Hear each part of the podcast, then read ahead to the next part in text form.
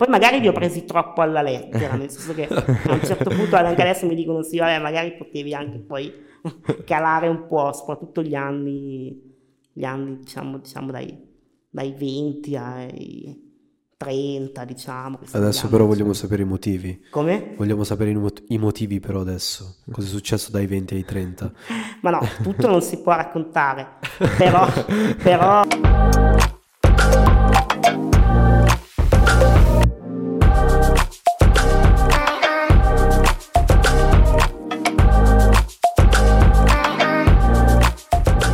Bentornati a tutti, siamo qui nel nono episodio di... Dici il tonico. Siamo qua con un ospite speciale. Abbiamo anche un ringraziamento da fare. Sì, dobbiamo ringraziare il giornale di Mercate per averci aiutato, diciamo, nell'arrivare a ospiti del genere. Ringraziamo molto. E... Oggi abbiamo per l'appunto Mattia Muratore. Ciao, ciao ragazzi. Grazie per l'invito. Grazie, Grazie a te di essere venuto, venuto assolutamente. Mille. E allora, la prima domanda di il tonico è una domanda forse la più difficile di tutte, perché noi iniziamo sempre chiedendo appunto all'ospite di presentarsi da solo, però eh, la nostra domanda consiste nel non chiedere quello che si fa nella propria vita, quindi senza contare il lavoro, ma eh, chiediamo di spiegarci semplicemente chi si è come persona.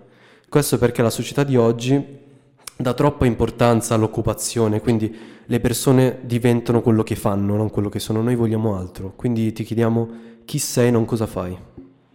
Ah, è una domanda facile, giusto per, per rompere il ghiaccio. Ah, io sono... Chi sono? Sono fondamentalmente uno che cerca di fare il massimo nelle sue giornate, cerca di, di darsi da fare e a volte magari ci sono delle giornate che portano dei buoni risultati o magari una serie di giornate che alla fine poi portano dei buoni risultati, altre no, ma questo credo che faccia parte della, della vita. L'importante è che ognuno cerchi sempre di fare la propria parte come può, io ci provo e, e questo mi basta per, per essere diciamo sereno. Ecco. Sì, okay. diciamo un percorso. Sì, lavorare a qualcosa per ottenere certo. un risultato. Esatto. Eh, noi iniziamo sempre con, con, la storia delle persone, quindi ti chiediamo di iniziare a raccontare proprio la tua vita fin dagli inizi, dall'infanzia, da, non lo so, proprio come hai affrontato tutte le, le, fasi della vita partendo da, dall'inizio. Beh, allora bisognerebbe stare qui un po' di anni per, no, infatti, per poter so, raccontare so. tutto.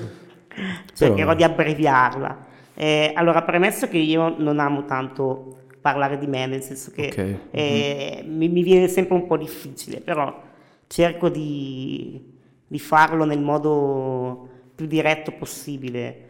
Io sono nato nel lontanissimo 1984, Addio, parliamo di, no, parliamo di un'era geologica che ormai è, è lontana, nel, persa nel tempo e ho una, come si può vedere, immagino abbastanza facilmente, ho una, una patologia genetica che si chiama osteogenesi imperfetta e questa è la mia compagna di vita da sempre, da, da, quando, sono, da quando, sono, nato, ed è una, una, malattia che comporta una notevole fragilità ossea, quindi è soprannominata anche la malattia delle ossa di cristallo. Mm-hmm. E, quindi potete immaginare che insomma la mia vita è sempre stata in qualche modo influenzata, eh, sì. esatto, influenzata da questa, da questa, compagnia, da questa compagna che io ho avuto e ho tuttora. Eh, però diciamo che ovviamente questo non, non, ha impedito che comunque io potessi sempre cercare comunque di, come dicevo prima, di fare non ti ha fermato? Anzi, oserei dire, perché alla fine probabilmente hai, hai, raggiunto più risultati tu che la maggior parte delle persone che conosco. Sì, esatto. Eh, ma questo, sai, c'entra, c'entrano altre cose, le motivazioni, la voglia. Sì, infatti, sì, questo Quindi sono, sono, esatto.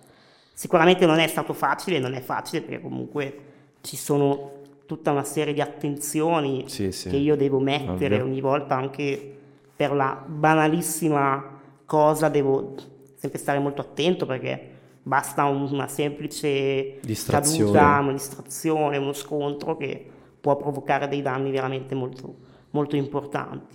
E, ovviamente io sono cresciuto insieme a questa, a questa compagna di vita e quindi anche io in qualche modo mi sono adattato a lei. Ho preso le misure, chiaramente quando ero piccolo era tutto molto più difficile perché poi Mhm. c'era Ovvio. l'incoscienza, c'era la- la- la- la- la- anche la, la foga, no? Magari si ha da bambini o Sì, da, sì. da ragazzi, poi magari con la, con la maturazione ovviamente Ci si sa regolare meglio. Esatto. ci si è un pochino regolati di più, anche se poi alla fine le, le fratture più, più grosse, le- i problemi più grossi li ho avute, li ho avuti in circostanze assolutamente imprevedibili, dove anche con tutta l'attenzione del mondo comunque sarebbero successe lo stesso. Quindi Ok. alla fine, sai, è un po' sempre eh, un inconveniente che può capitare davvero. Sì, davvero difficile in da prevedere. Certo. Sì, beh, non, E- è- non penso sia facile comunque stare attento a ogni piccola distrazione. Sì, sì, sì. No, Cui- non è facile, è, come sem- è sempre come avere il- la mano sul freno. Mhm. In ogni cosa che fai, comunque devi sempre avere un'attenzione rivolta al rischio di potersi far male. Mhm. Quindi quella sensazione di lasciarsi andare completamente è un lusso che io non mi sono mai potuto permettere. Mi è piaciuta la metafora che hai fatto nel libro, in uno dei primi capitoli, che, che tu hai chiamato la tua vita una vita da matita, perché come una, come una matita, come una mina, essendo molto fragile, bisogna Certo. fare attenzione. Quello mi, mi è piaciuto parecchio. Però, Però- poi la mina ricresce, insomma. Sì, sì, Basta poi si tempera. Esatto, esatto, esatto. Tutto Forse si aggiusta. tutto Va si lavorato, ci- si deve lavorare un pochino di più, però alla fine... Certo. E, um, un'altra cosa a proposito del libro invece, che fin dall'inizio si vede questa sorta di ironia quasi irriverente, cioè tu prendi questo, mm, la tua vita in generale, la- anche la tua malattia, come un gioco alla fine, cioè tu la, la prendi per il culo abbastanza, mi è sembrato di vedere, tanto che il primo capitolo inizia con eh, dicendo voi ragazzi penserete che, che sia difficile svegliarsi in queste condizioni, ma è un vantaggio perché io trovo parcheggio in giro, io vado al cinema gratis, io vado... E quindi ti chiederei di raccontarci la tua visione sotto quel punto di vista lì, nel senso come, come hai preso questa, mh, questa particolarità della tua vita e come l'hai affrontata. Ma sai, io credo sempre che ogni cosa che capita nella vita la si può prendere in due modi. Eh, piangendosi addosso, lamentandosi, eh, vedendo tutto nero, oppure cercando in qualche modo di vedere anche i risvolti positivi che una situazione anche magari apparentemente negativa ti può, ti può dare. Sì.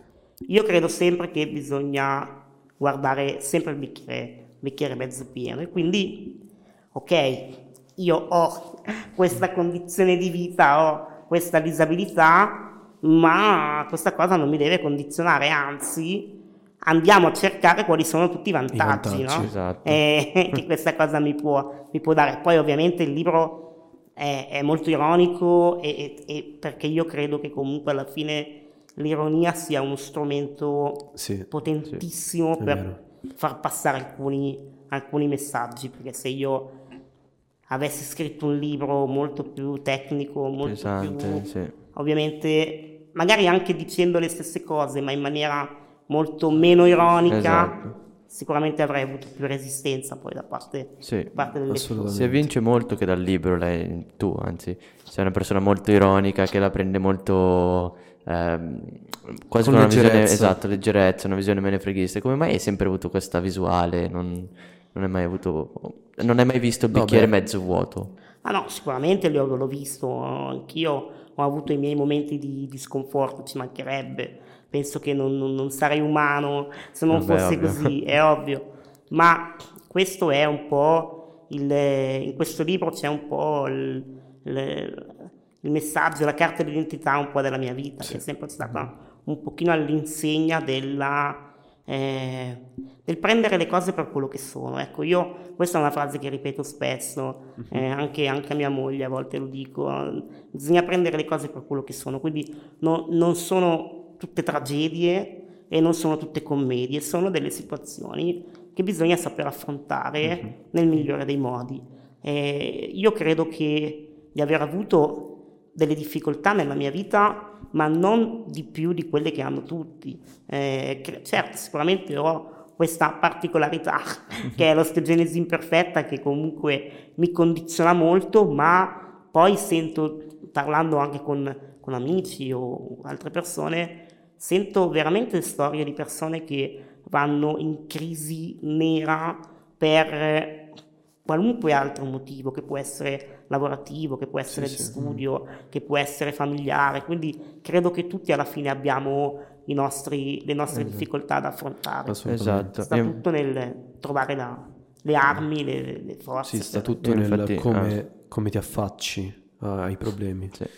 Io infatti ho una teoria che cioè, ho letto, non è più mia, però ho un'idea come se ognuno comunque combatte la sua battaglia, per cui ognuno ha qualche problema, ognuno sta cercando di risolverlo e ognuno ha i suoi vantaggi e svantaggi.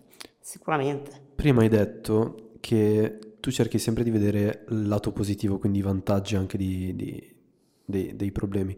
E ti voglio chiedere sono, qual è stato il vantaggio più grande che, che hai ricavato da, da, questa imperfezione e quali sono state invece le cose più difficili, da, quindi entrambi i lati. Allora, vabbè, il vantaggio più grande è quello che racconto anche nel libro, cioè molte volte c'è la sensazione, la percezione in questo paese eh, che dato che sei disabile puoi permetterti un po' di fare quello che ti pare. Cioè, eh, c'è questa, questo, questo, questa, questo finto buonismo, questo pietismo, questo atteggiamento sì. sempre così eh, Buonista. sgradevole anche sì. nei confronti dei disabili che quasi ti senti autorizzato a dire sai che c'è mi sento in diritto di poi chiaramente questa cosa non è da fare perché comunque uh-huh. è una cosa sbagliata ovviamente però nel libro gioco tanto su queste, su queste situazioni la cosa difficile è sempre invece quella di farsi prendere sul serio, perché comunque io purtroppo mi rendo conto ancora adesso che chi non mi conosce eh, ha nei miei confronti un atteggiamento quasi come se sta parlando con un bambino, capito? Mm-hmm. Sì, Anche sì, se sì, ho quasi 40 anni e, voglio dire, e quindi penso di aver diritto a un rispetto normale che si dà a qualunque, a qualunque persona, però c'è sempre un po' questo, questo atteggiamento proprio perché non, le persone percepisco che a volte non sanno come porsi con me e quindi vanno un po', un po', in difficoltà.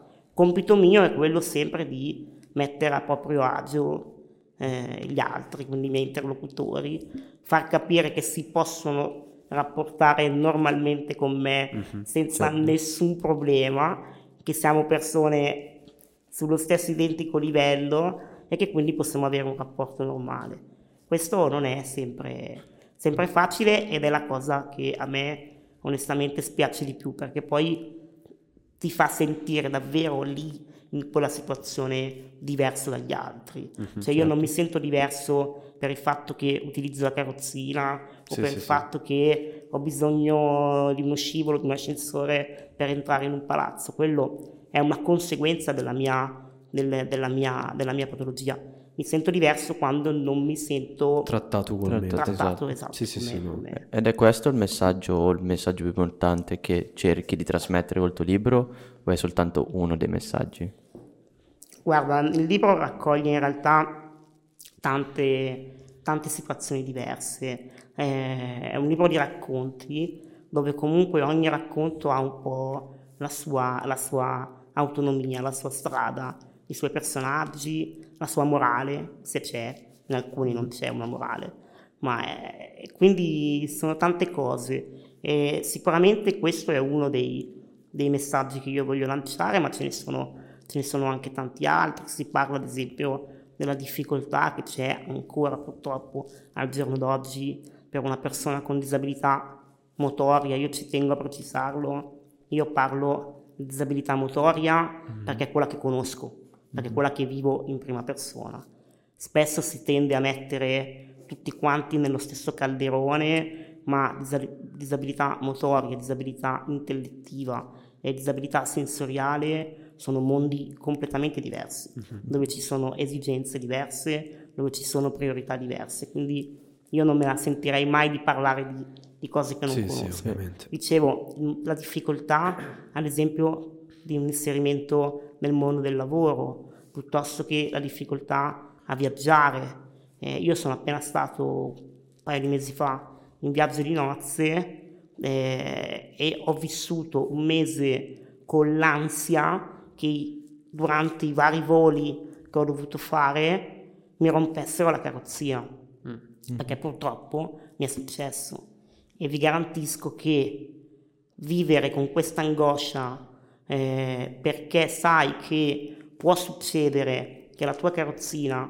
che per te è un bene di priorità sì, sono, assoluta, sono le gambe. Di primaria necessità. Esatto, di primaria necessità, in realtà viene trattato come una, una normale valigia, quindi viene lanciato, sbattuto, in alcuni casi addirittura perso durante mm-hmm. i voli, eh, sì. è una cosa che ti fa veramente venire l'ansia. Sì, quindi sì, sì. Non riesci mai a goderti le cose. Quindi ecco, sono tanti aspetti che, eh beh, che vengono sì. trattati nel libro. Hai parlato brevemente del mondo lavorativo, volevo chiederti gli step, diciamo, tuo percorso di studi, poi cosa sei andato a fare, come esatto. un attimo di storia che siamo persi. Allora, sì, io ho studiato, vabbè, quando ero piccolino ho studiato ad Arcore, mm-hmm. elementari medie, e poi dopo ho fatto il liceo scientifico a Monza, il liceo Frisi, Ah, Ok. e poi ho fatto giurisprudenza in Bicocca Ok. e finita l'università ho fatto un paio d'anni di, di pratica forense in uno studio legale e poi ho fatto l'esame di Stato per, diventare, per diventare avvocato. Attualmente poi lavoro invece in università, quindi non esercito la professione di avvocato, ma lavoro per diciamo, l'area legale del- dell'università. E sei sempre rimasto appassionato da questo mondo? È una cosa che sei- ti sei ritrovato a fare? No, no, io volevo farlo, sì, sì, assolutamente, assolutamente, volevo, volevo farlo sin da quando ero ragazzino, anche quando ero più giovane di voi, E già come- avevo. Come è nata la cosa? Cioè, come... Come è nata? Sì, come è nata, sai, allora, lo dico anche un po' nel libro, quando sei nella mia situazione, innanzitutto devi fare un'operazione di... eh, Autocoscienza. Esatto, no, è quello sicuramente, ma devi togliere le cose che non puoi fare. Cioè devi iniziare a eliminare. Sì. Cioè, non so, pilota di Formula 1, già Sì, sì, sì. Esatto. scartiamo. Eh, quindi alla fine devi vedere cosa ti rimane, quali sono i tuoi punti di forza. I miei punti di forza sono sempre stati la parlantina e poco, leggermente, un pochino la testa. ok? e quindi alla fine che lavoro si può fare? Si può fare l'avvocato, quindi l'importante è saper parlare bene, Sì, saper sì, sì. convincere, quindi è sempre stata un po' la mia strada. Poi ho sempre creduto molto nella... Io sono molto, molto organizzato, molto maniacale nell'organizzazione e credo molto nelle, nelle regole. Penso che le regole in una società siano Fondamentali. ma in una società come in qualsiasi cosa, anche nello sport, eh, in qualunque altro ambito, le regole siano veramente la nostra, la nostra ancora di salvezza. E quindi il mondo comunque della legge mi ha sempre incuriosito e appassionato. E E- invece... Ah, vai, vai. No, no. No, stavo dicendo. E invece dalla legge, comunque, oltre a quel mondo lì, sei sempre stato appassionato di qualcos'altro. Noi sappiamo che comunque sei un grande sportivo, hai vinto parecchi premi che ci racconterai. Per cui volevo chiederti, hai avuto altre passioni contemporaneamente a diventare avvocato o sono sempre stato? Ah, sì, io ho tante, ho tante passioni. Eh, diciamo che dal punto di vista lavorativo sono sempre stato indirizzato in, quella, in, quella, in quel percorso, in quella strada. Poi le altre mie due grandi passioni che vengono fuori in maniera preponderante anche nel libro sono senza dubbio lo sport e la musica. Eh, per me sono due mondi molto affascinanti. Dello sport, lo sport è un mondo che ormai frequento da vicino da tanti anni e in varie, in varie vesti, in varie, varie situazioni. La musica meno, nel senso che ho, quando ero piccolo ho suonato un po' di anni il, il pianoforte, ma poi non, non è mai scattata la scintilla, diciamo, non, mai, non mi ha mai preso, quindi mi limito ad ascoltarla, ad andare a tanti concerti, eh, però è un mondo che mi, mi affascina veramente, veramente tanto. No, invece per lo sport ti volevo chiedere anche lì come è iniziata la passione, come mai hai scelto proprio di, di iniziare a fare sport perché io, io, non la darei neanche per scontata come cosa in, in un certo tipo di condizioni. Perché probabilmente è stato anche un modo per dire ce la posso fare lo stesso, forse, o mi sbaglio. Sì, guarda, io in realtà ho questa cosa che sono estremamente competitivo. Mm. Io proprio cerco la competizione, adesso meno, ma mm. soprattutto quando ero più giovane, io cercavo la competizione in ogni cosa. Sì. Ma anche banalmente quando giocavo a scala 40 con la nonna, io dovevo vincere. O a scacchi, sì, sì, sì, sì, E e quindi figurati, lo sport è l'emblema no, della, della, competitività. È chiaro che eh, io facevo i conti con questa mia compagna di vita di cui parlavamo sì. prima, mm-hmm. dove se facevo uno starnuto rischiavo di rompermi una costola, quindi insomma non era proprio, diciamo che lo sport non è proprio il mondo ideale per, per me, ecco. Eh, però ho provato varie, varie discipline, mi sono avvicinato a vari, a vari mondi, il nuoto, il, il, il, tiro con l'arco, sono andato anche a vedere delle partite di basket in carrozzina, mm-hmm. ma tutte non, non, facevano per me, c'era sempre qualcosa che alla fine mi, mi faceva capire che quel mondo lì non, era, non andava bene. E poi è successo veramente qualcosa di, è successo un, qualcosa di magico secondo me, perché nel giro veramente di pochissimo tempo, eh, due strade diverse mi hanno portato a scoprire il, il power chair hockey, eh, che è l'hockey in carrozzina, che è, sì, che sì. è lo sport che faccio. E è stato prima di tutto un professore delle medie che si era messo in testa di dovermi in qualche modo coinvolgere nell'attività di classe perché o mi facevano fare solo l'arbitro o addirittura mi chiedevano di stare fuori perché poteva essere troppo pericoloso per me stare mm-hmm, anche mm-hmm. solo a guardare i miei compagni giocare. Un giorno mi ha piazzato in mano una, una mazza da hockey, mi ha messo una pallina davanti e mi ha detto Gioca, prova a colpire bravo, la palla eh. e fai gol. E io l'ho fatto. E voi direte, vabbè, cosa ci vuole? Però ah. in realtà per me questa cosa era già sì, sì, qualcosa sì, di una svolta. molto importante perché ad esempio pallone da basket nel canestro era impossibile. Calcio ovviamente non se ne parla pallavolo impossibile. Tutti gli altri sport avevano comunque anche il gesto tecnico più elementare per me era impossibile mentre l'hockey era una cosa che si poteva fare. Allora cosa ha fatto questo professore? Si è inventato quella che di fatto è stata la mia primissima partita. Ha diviso la classe in due squadre, uh-huh. ha assegnato a ciascuno una posizione in campo e ci ha fatto giocare da fermi. Uh-huh. In questo modo ho potuto giocare anch'io, perché non correvo il rischio che i miei compagni mi venissero addosso, sì, sì, sì, mi travolgessero, correndo inciampassero contro di me certo. e quindi ho potuto giocare. Qualche tempo dopo, per caso, ho scoperto l'esistenza di questa squadra di hockey in carrozzina a Monza. Mm-hmm. E quindi, memore di quello che avevo fatto a scuola, sono subito voluto andare sì, sì, sì, a, giocare. a conoscerli e da lì poi è partita tutta, tutta l'avventura. Strada. E dove ti ha portato questa avventura?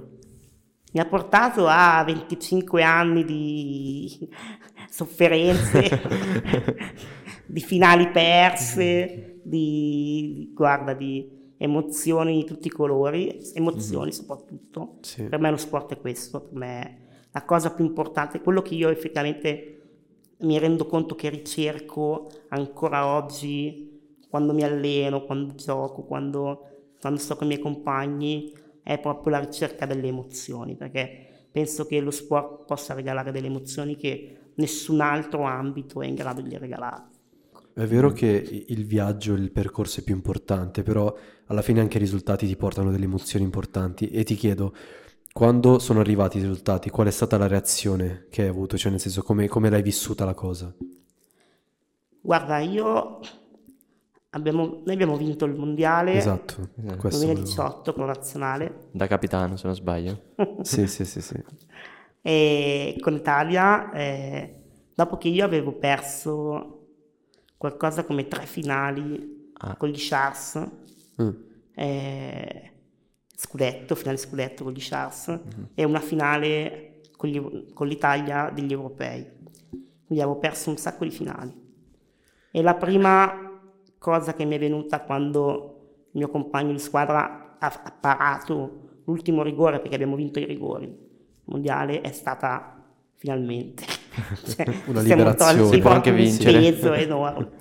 Finalmente anche perché mi sono ritrovato a vincere la cosa più, più importante, Sì, più bella sì, che potesse vincere. E poi dopo qualche anno è arrivato anche il secondo scudetto con, con gli Sharks. Eh, io il primo l'avevo vinto, ma ero veramente quasi la mascotte della squadra perché avevo 15 anni, ero appena arrivato, sì, avevo anche giocato, ma ovviamente non ero il Parte centro della squadra. sì, sì, ecco. sì. Il secondo invece l'abbiamo vinto vent'anni dopo eh, e lì invece è stata sicuramente una, un, Soddisfazione. traguardo, un traguardo diverso. Mi azzardo quasi a dire, dato che ho notato che sei una persona molto competitiva, questa vittoria nello sport, comunque l'essere capace di vincere anche in un ambito sportivo, che magari non è una cosa scontata, può essere considerata una competizione con, te- con se stesso o vicino? Ma allora, io credo che lo sport sia prima di tutto una sfida con se stessi. Sì, esatto, anche in tutti gli sport è così in realtà. Io sì. credo di sì, perché comunque, guarda, facciamo un esempio, io faccio sempre questo esempio, parlo dell'atletica dei 100 metri nei 10 anni, o forse anche meno, 8 anni, in cui gareggiava Bolt. So se ve lo, ve lo ricordate. sì. Sì, sì, Usain Bolt. Usain Bolt era nettamente più forte per distacco rispetto agli altri, cioè lui faceva i record del mondo passeggiando quasi, ok? Allora io mi chiedo, ma quello che in quel periodo arrivava sempre secondo e che in qualunque altro arco storico, periodo Sarebbe storico avrebbe migliore. vinto tutte Sì. le Olimpiadi, tutte le medaglie. Ma quello come si deve sentire? Un fallito? Secondo me no. Quello semplicemente è stato sfortunato che è capitato in Nel periodo sbagliato. È capitato gli è capitato di nascere quando è nato anche Sì, Bolt, sì. ok? Però io credo che la sfida più importante nello sport è sempre riuscire a migliorare Migliorarsi. quelli che sono i tuoi risultati, i tuoi obiettivi. Se io oggi con la mia mazza da hockey riesco a fare una cosa che ieri non riuscivo a fare, allora vuol dire che, che mi sono allenato bene, vuol dire che, che sto migliorando, vuol dire che devo andare avanti su questa strada. Poi magari incontrerò degli avversari molto più forti di me e magari non vincerò il campionato, non vincerò la partita, non vincerò niente, ma comunque io sono migliorato rispetto a ieri. Io volevo chiederti, tu hai avuto questa passione per lo sport e ce l'hai raccontata, invece per la musica che tipo di passione era, dove sei arrivato anche lì? Guarda, io sono sempre stato abituato a ascoltare tanta musica. A casa mia ne è sempre girata tanta. E, e quindi sì, mh, per me la musica era, era la quotidianità, ecco. E poi ho avuto questo incontro da bambino con un cantante che poi ha scritto anche la prefazione Esatto. del, del mio libro, che è Ligabue, e lì mi, è- mi si è aperto il mondo dei concerti, perché io sono stato accompagnato dai miei genitori al primo concerto proprio di Ligabue che avevo otto anni, Ah, quindi ero molto piccolo. Però avevo già fatto una testa così ai miei con questo Ligabue che appena loro hanno visto i manifesti che c'era un concerto dalle nostre parti mi hanno, mi hanno assolutamente subito, subito portato. E i concerti per me sono sempre un'emozione grande perché credo che siano l'apoteosi della, dello musica. stare bene, della Sì. condivisione, del, Sì. del lasciarsi andare, del- quel concetto appunto di cui parlavamo prima, cioè quella voglia di lasciarsi andare. Ecco, nei concerti riesco a farlo quasi completamente, non del tutto, perché c'è sempre l'attenzione rivolta al rischio di farsi male anche lì, ma comunque riesco a, a, lasciarmi, a lasciar correre abbastanza veloce le, le emozioni ed è... E questo proprio per l'ambiente, per, uh, sì. per tutto?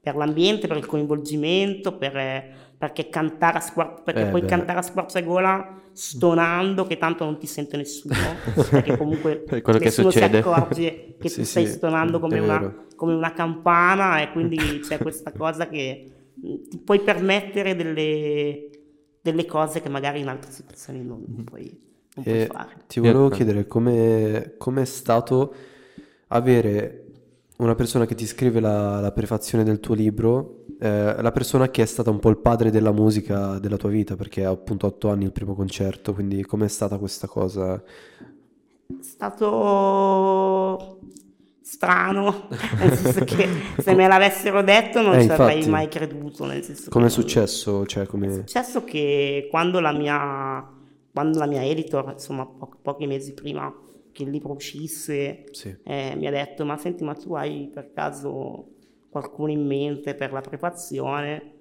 Io ho risposto subito, ma proprio di, di getto. istinto, di getto, ho risposto o Luciano o nessuno, nel senso che mi sembrava l'unico che potesse in qualche modo, visto com'era il libro, visto anche il modo in cui era scritto, sì. perché io non lo nego, io avendolo ascoltato e seguito per così tanti anni, anche nelle interviste, anche nei libri che ha scritto, nel modo che ha di raccontare. Credo di aver quasi per osmosi eh, preso un pochino il suo, suo modo di, sì, di raccontare sì. le cose.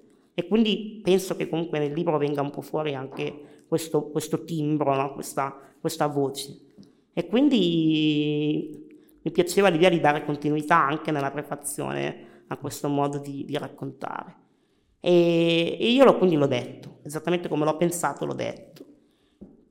E, e dall'altra parte la mia editor mi ha detto, vabbè, proviamoci, tentare non nuoce, no? E, e, abbiamo provato a fare questo tentativo con pochissime, pochissime aspettative, pochissime speranze. E invece? E invece pare che lui l'abbia, l'abbia letto, gli sia piaciuto molto, poi io quando, quando poi il libro è uscito io l'ho, l'ho, incontrato e lui mi ha detto una cosa che me, per me è stata importantissima, mi ha detto sappi che io la, la prefazione non l'ho fatta per te, perché sei un mio fan, perché vieni ai miei concerti, perché di qua, perché di là, ma l'ho fatta per il libro. Quindi l'ho fatta perché comunque il libro credo che contenga dei messaggi che vale la pena eh, diffondere. Sì, Quindi questa cosa in realtà mi ha fatto ancora più piacere. Eh beh, ecco. immagino.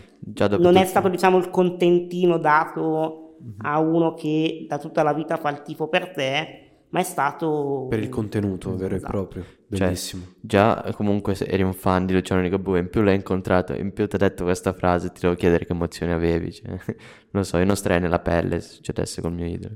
Eh, guarda, è proprio... Eh, Guarda, è proprio una bella, una bella storia, anche perché poi la, la, mia vita è quella di...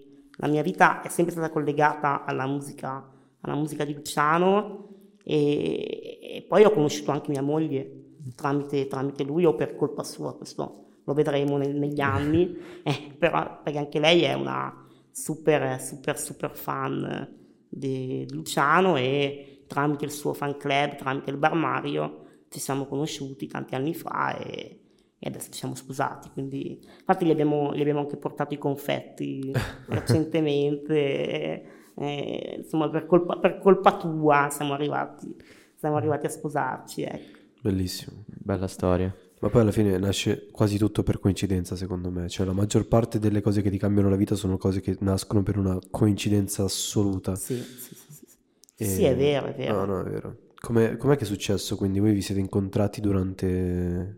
Come è capitata la cosa? Vabbè, ci siamo incontrati... Allora, è successo questo. Eh, io nel 2010 ho fatto parte di un film, ah, di un cast di un film che si chiama Niente Paura, è mm. un, un docufilm, okay. una sorta di documentario che tratta, eh, parla dei 30 anni d'Italia dal 1980 al 2010, okay. raccontati attraverso la testimonianza di persone famose e non famose, tutte in qualche modo collegate alle canzoni di Ligabue. Ah, In pratica lui non è il regista, ma è un po' la colonna portante del film, è il perno su cui tutto ruota Ok. intorno. E quindi è lì che io l'avevo diciamo, conosciuto un pochino più da vicino e eh, io poi nel film sono stato diciamo, accoppiato insieme a, a, a Javier Zanetti Ah, dell'Inter beh, però. e come canzone c'era Una vita da mediano. Aia. ok. Ok, in pratica il regista voleva far capire come eh, calciatore famosissimo, gioca in Serie A nell'Inter, eccetera, e uno come me che fa un sport eh, che, che quasi non conosce nessuno, Sì. però alla fine in campo le emozioni Siano che vengono fuori quelle. sono le stesse. Sì. Ecco, questo era un po' il, il- centro della, della- della storia. E, mh, qualche anno dopo eh, mia moglie ha visto il, il film e tramite poi il fan club, il Bar Mario, mi ha, mi ha riconosciuto. Quindi in realtà lei ha iniziato a scrivermi perché il suo obiettivo era di arrivare a Ligabue, capito? Ah, e voleva ok. conoscere Ligabue. in realtà poi è rimasta intrappolata e, e adesso, vabbè, No, insomma, devo chiedertelo perché, vabbè, sono un appassionato di calcio. Hai conosciuto Javier Zanetti? Ci hai parlato? Com'è Sì. stato? Eh, lui è una bellissima persona, siamo stati quella giornata appunto delle, delle cui abbiamo fatto le riprese, siamo stati un po' di tempo insieme lui è, sì, sì, è assolutamente una persona che lo vedi che ha una qualcosa in più, una sensibilità. Lì io la, fai conto che lì era già verso la fine della carriera perché Mm. le riprese le abbiamo fatte proprio nella stagione del triplete. Ah, cioè, 2009-2010. meglio di così non C'era- potevi chiedere. C'era Mourinho, c'era... E mi ricordo una cosa che mi hanno detto alcuni dello, dello staff di Zanetti, lui aveva già insomma una, una bella età ecco, per giocare, e mi hanno detto che lui eh, quando beveva il caffè addirittura contava i granelli di zucchero che metteva nel caffè perché proprio doveva soppesare ogni zucchero Caloria. che Sì, si sì, sì. per non, per non eh, rischiare di Andare fuori forma. compromettere Beh, il suo tu, tu scherzi, ma lo fa anche lui in No, realtà. beh, non sono a quel punto, però... Non a quel sto livello, magari, Esatto. Ma tu sei giovane, lui aveva già insomma una 35 bella, una bella età, ecco. Mamma mia, penso Eh, che sono aneddoti. tutte belle esperienze. Eh sì, Tutte esperienze che partono dal fatto, sempre, noi diciamo sempre una frase ultimamente, se fai le cose ti capitano ed è verissima. Cioè nel senso, nel momento in cui tu inizi a fare qualcosa, poi le cose ti succedono. Infatti questo è un altro esempio. Secondo me, Sì, sì, allora è ovvio che l'immobilità non, non porta mai grandi risultati, stare fermi non, non porta mai, non porta mai dei grossi esatto, vantaggi. esatto. Eh, neanche fare le cose a caso, ovviamente, però farle, seguire soprattutto, io dico sempre che l'importante è seguire le, sensazioni che uno, che uno ha dentro. Ad esempio, io quando ho iniziato a scrivere il libro non avevo la men che minima idea di quello che sarebbe successo alla fine. Io ascoltavo un impulso che avevo, che era quello di scrivere, di raccontare, Sì. ma io non sapevo neanche che sarebbe diventato un libro, non sapevo neanche che sarebbe stato pubblicato. Figuratevi se potevo immaginare che Ligabue avrebbe No, scritto la infatti. prefazione, cioè per me erano cose assolutamente, ma che neanche ipotizzavo. Sì, sì. Io scrivevo perché c'era qualcosa che mi diceva di farlo, Mhm. di seguire quello che era il mio, il mio istinto, il mio, le- le- le- una, una forza misteriosa che comunque mi diceva di, di prendere in mano la penna o accendere, Sì, accendere per- il PC sì. e farlo. Quasi per necessità. E quasi per necessità, sì. E dato che scrivi da sempre, vorresti scrivere altri libri, anche magari non biografie, ma proprio libri di narrativa, di... Allora, eh, io non lo escludo, nel senso che a me piace scrivere. Mhm. Eh, non riesco a scrivere per imposizione, Ho capito. quindi, cioè, ma neanche imposizione data da me stesso. Sì, sì, sì. Anche perché alla fine scrivere serve per esprimersi. Certo, Quindi prima di scrivere c'è bisogno di avere qualcosa da dire. certo, Per forza, se no non, non parte credo- nemmeno lo stimolo. certo. Credo che per me sia anche un modo anche per sfogarsi. Eh beh, Cioè, sì, io l'ho sì, sempre, eh, magari sai, una persona che non è in carrozzina prende e si mette a correre o, Sì. O tira un po' di calci a un pallone. Io ho l'hockey sicuramente e anche scrivere. Scrivere per me è anche una- uno strumento per permettere di tirare fuori tante cose. È un modo forse per lasciarti andare, come dicevi all'inizio. Eh sì, Come, effettivamente. È un modo forse per lasciarti andare, Sì, scrivere. come dicevi all'inizio. sicuramente. Anche perché se come me ti ritrovi la fortuna di scrivere senza nessun pensiero di quello che poi succederà alla fine. Io no- non ho, come dicevo prima, io non ho scritto col pensiero di, Sì. scri- di pubblicare il libro. Quindi io ho scritto veramente come mi andava, eh, quello che mi andava, nel modo che mi andava. I racconti hanno degli stili narrativi completamente diversi. Io non mi sono messo nessun paletto. Mm, ci sono racconti in prima persona, racconti in terza persona, ce n'è uno addirittura in seconda persona, che credo che quasi nessuno ormai scriva più in seconda persona. C'è un racconto che è interamente in discorso diretto tra due persone che fanno un dialogo, Bellissimo. sembra quasi un copione di teatro. Quindi io Sì, quello- non mi so- l'altro è il disabile, Esatto, vero? l'altro è il disabile. Io non mi sono messo nessun tipo di, di paletto, io ho proprio seguito solo quelle che erano le mie, le mie emozioni e il mio, il mio bisogno. Bello, bello, veramente. Che forse è, è l'espressione artistica in assoluto più veritiera, perché alla fine la maggior parte dei prodotti che vengono fuori al giorno d'oggi sono tali anche per marketing, per vendere, per... eh, invece Certo. fare le cose in questo modo secondo me dà più veridicità ed è una cosa Certo. che si trova poco secondo me. Beh, allora, tieni conto che poi comunque c'è stato un editing Vabbè, fatto no. con la casa editrice perché Di chiaramente Sì. Però è una cosa essere che... reso un Sì, sì, prodotto ovvio. commercializzabile, va bene? Però è una cosa che parte naturalmente, Sì. quindi questo è un Esatto. valore aggiunto secondo me. Certo. E invece per quanto riguarda, adesso abbiamo parlato del passato, per quanto riguarda il futuro invece, adesso non dico sogni perché è una cosa troppo idealistica, però progetti futuri cosa vuoi, cosa vuoi fare? Guarda, in realtà adesso, a parte che sto invecchiando, ma cioè, sto Ah, invecchiando proprio no. tanto adesso, sono, sono No. vecchio dentro, sì, sì, assolutamente. Quindi, sai, la mia vita è diventata sempre un po' più tranquilla e no, non, ho voglia di godermi un po' di Tranquillità. serenità, di tranquillità. eh, adesso comunque eh, arrivo da un anno che è stato molto intenso, che è stato l'anno del nostro matrimonio, quindi Sì.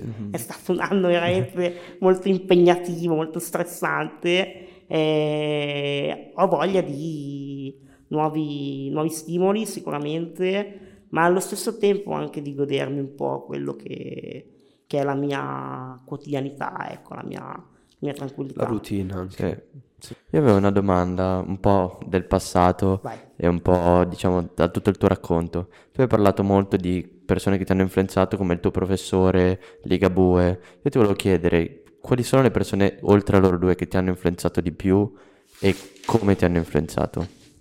Ma allora, i primi sono stati chiaramente, ma è abbastanza banale da dire, Genitori. Genitori, i miei sì. genitori. Perché i miei genitori si sono ritrovati giovanissimi ad avere un figlio come me e io solo adesso che comunque ho raggiunto un'età avanzata mi rendo conto di quanto possa essere stato difficile per loro affrontare questa cosa, oltretutto quasi 40 anni fa, dove comunque c'era anche una mentalità molto diversa rispetto a quella che c'è adesso. Eh, I miei genitori sono stati eh, dei, dei- dei- dei treni da questo punto di vista, nel senso che loro fin da subito, una volta capito cosa avevo, perché non, l'hanno, non gliel'hanno detto subito, ci è voluto un po' di tempo, loro all'inizio non avevano risposte certe da nessuno su quella che sarebbe stata la mia vita, non sapevano se io potessi vivere una vita normale o eh, potessi avere delle difficoltà enormi. Quindi una volta che hanno capito un pochino com'era la situazione, loro hanno sempre privilegiato la scelta di non tenermi sotto una campana di vetro Ok. per proteggermi, eh, ma di farmi fare il più possibile le cose che facevano gli altri bambini, ovviamente sempre con un occhio Sempre alla prudenza e all'attenzione, Sì, sì, sì. ma senza mai limitarmi. Ad esempio, io, pur avendo i nonni che abitavano praticamente nella mia stessa casa e quindi potevano tenermi tutto il giorno, io ho fatto l'asilo, ho fatto la scuola materna. Mhm. All'epoca, diciamo che era già strano che un bambino andasse alla scuola materna, figuriamoci un bambino come, come me. Però i miei hanno insistito tantissimo su questa cosa, anche accettando il rischio che probabilmente, come poi è successo, avrei avuto qualche frattura durante, durante quegli anni. Però hanno sempre, mia madre mi ha sempre detto che eh, l'osso, quando si rompe, in qualche modo poi si aggiusta. Le occasioni perse, la vita non vissuta, quella non, Non lascia dei segni che non si, che non si rimarginano. Quindi io sono cresciuto con questa Visione. con, questa in- con questo indirizzo, va Sì, bene. sì, sì. Bella visione, veramente. Poi magari li ho presi troppo alla lettera, nel senso che a un certo punto anche adesso mi dicono sì, vabbè, magari potevi anche poi calare un po', soprattutto gli anni, gli anni diciamo, diciamo dai, dai 20 ai 30, diciamo. Adesso però vogliamo sapere i motivi. Come? Vogliamo sapere i, mot- i motivi però adesso. Cosa è successo dai 20 ai 30? Ma no, tutto non si può raccontare, però, però diciamo che c'è un racconto che si chiama I disabili in vacanza, Mhm. dove ho raccontato quella che ho definito la vacanza più antidisabile che una persona possa, possa fare. Sì. E ovviamente ho messo dentro alcune situazioni che mi sono capitate non solo in quella vacanza, ma nell'arco di diverse, diverse es- esperienze, però sì, con i miei amici diciamo che abbiamo fatto delle cose molto, molto pericolose. ecco. Ne vogliamo sapere una anche che non si Un può dire. Una, Una che non Sì. si può dire però. una che non si può dire, allora ti dico solo che questa non c'è nel libro. Eh, addio al celibato di un mio, mio carissimo amico. Andiamo a Barcellona. Sì. Già Io odio l'acqua. Ok. Io Ok. non riesco ad avvicinarmi all'acqua, cioè proprio è una cosa che odio stare in acqua. Prima hai detto che hai provato pure nuoto. Come? Prima mi hai detto che hai provato pure nuoto. Eh sì, ma poi non Eh, mi... ok, ok. Ho capito che non c'era feeling. quindi- Guarda, Non c'era più che altro chimica. io andavo in piscina per fare riabilitazione Ah, ok, in acqua, ma già quello non, no, no, Non ti piaceva? zero. Non c'è proprio feeling. Ehm, niente, andiamo a, andiamo a Barcellona a fare l'addio al celibato e ci ritroviamo, non so come, in questo laghettino artificiale, eravamo in 10, eh, ci ritroviamo in questo laghettino artificiale eh, dove c'erano delle barchettine che definirle barche è un'esagerazione, c'erano delle tavole di plastica praticamente, Ok. Ok. ok? Alte 20 centimetri, con i remi, e io mi ritrovo con tutta la carrozzina dentro una di queste barche, Sì. con altri quattro che erano con me, gli altri cinque erano nell'altra barchetta, che mi tenevano, tra virgolette, per quanto potessero tenermi. E io mi ricordo solo che a un certo punto avevo anche un remo in mano, stavo remando e nel modo più incosciente, spensierato Ok. del mondo, probabilmente sotto i fumi dell'alcol che, che vagava nel nostro corpo e quando poi ancora adesso ci ripensiamo e guardiamo le foto, realizziamo, insomma, ma, cioè, veramente abbiamo fatto questa cosa e a quanto pare sì, l'abbiamo, l'abbiamo fatta. E- Su quelle barchette da 20 centimetri Sì, poi. esatto. Con tutta la carrozzina, io ero proprio sopra con tutta la carrozzina. e- Era più in acqua che sopra. Esatto. Vabbè, era da Però fare. siamo però. sopravvissuti, dai. Sì, infatti. Già solo il fatto di poterla raccontare ne è valsa la pena. Esatto. Allora, le ultime due domande sono due domande che facciamo in tutti quanti gli episodi. Una routine. E la penultima è se potessi dare un consiglio al te della nostra età, che cosa gli diresti? Urca, eh, non sono tanto bravo a dare consigli, ci provo. Eh, io direi di non cercare mai la strada più semplice, Ok. Ok. perché io mi rendo conto che a volte è un errore che ho fatto anch'io, perché quando sei magari nella, nel- nel- nella routine, nel, nel- nel- nel casino delle verifiche, delle interrogazioni, degli esami all'università, eh, che, che hai tantissime cose da fare, a cui pensare, uno cerca sempre magari di cercare la strada un po' più semplice, cercare, cercare di, di andare avanti. Credo che alla fine poi non, non porta mai grandi risultati, quindi penso che fare fatica, sudarsi le cose sia difficile, sicuramente, ma poi alla fine ne vale, ne vale sempre la pena perché ti godi molto di più poi i risultati che hai raggiunto È vero. e raggiungi anche dei risultati migliori. Sì, in effetti più è grande, più è faticoso il percorso, più è anche Gratificante esatto, la- te- il risultato, la- sicuramente. esatto. Bello. Invece l'ultima domanda purtroppo di questo nono episodio è molto più filosofica quasi come domanda. Eh, la domanda è se tu potessi scegliere una cosa che ti sarebbe data, anche una cosa astratta, qualsiasi cosa, che cosa sceglieresti? difficile.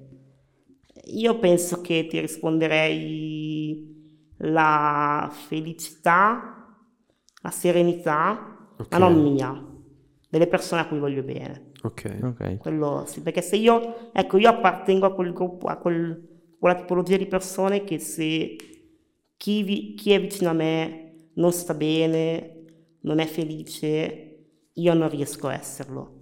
E quindi vorrei, la mia, la mia serenità dipende tanto anche dalla serenità Dalle persone che delle hai persone che ho vicino. E quindi io sì, direi la, la serenità e la felicità delle persone, delle persone a cui voglio bene. quindi la Bellissimo. felicità degli altri è la tua soddisfazione. Bello questo però. Va, Va bene. bene. ti ringraziamo molto Grazie, per Grazie essere voi, venuto. essere. Grazie mille. Grazie, Grazie. mille a voi, in bocca al lupo per, Grazie. i vostri- Grazie, per il grazie vostro mille. progetto che è veramente bello. Grazie Grazie, mille. apprezziamo. Alla prossima. Alla prossima. Ciao, grazie.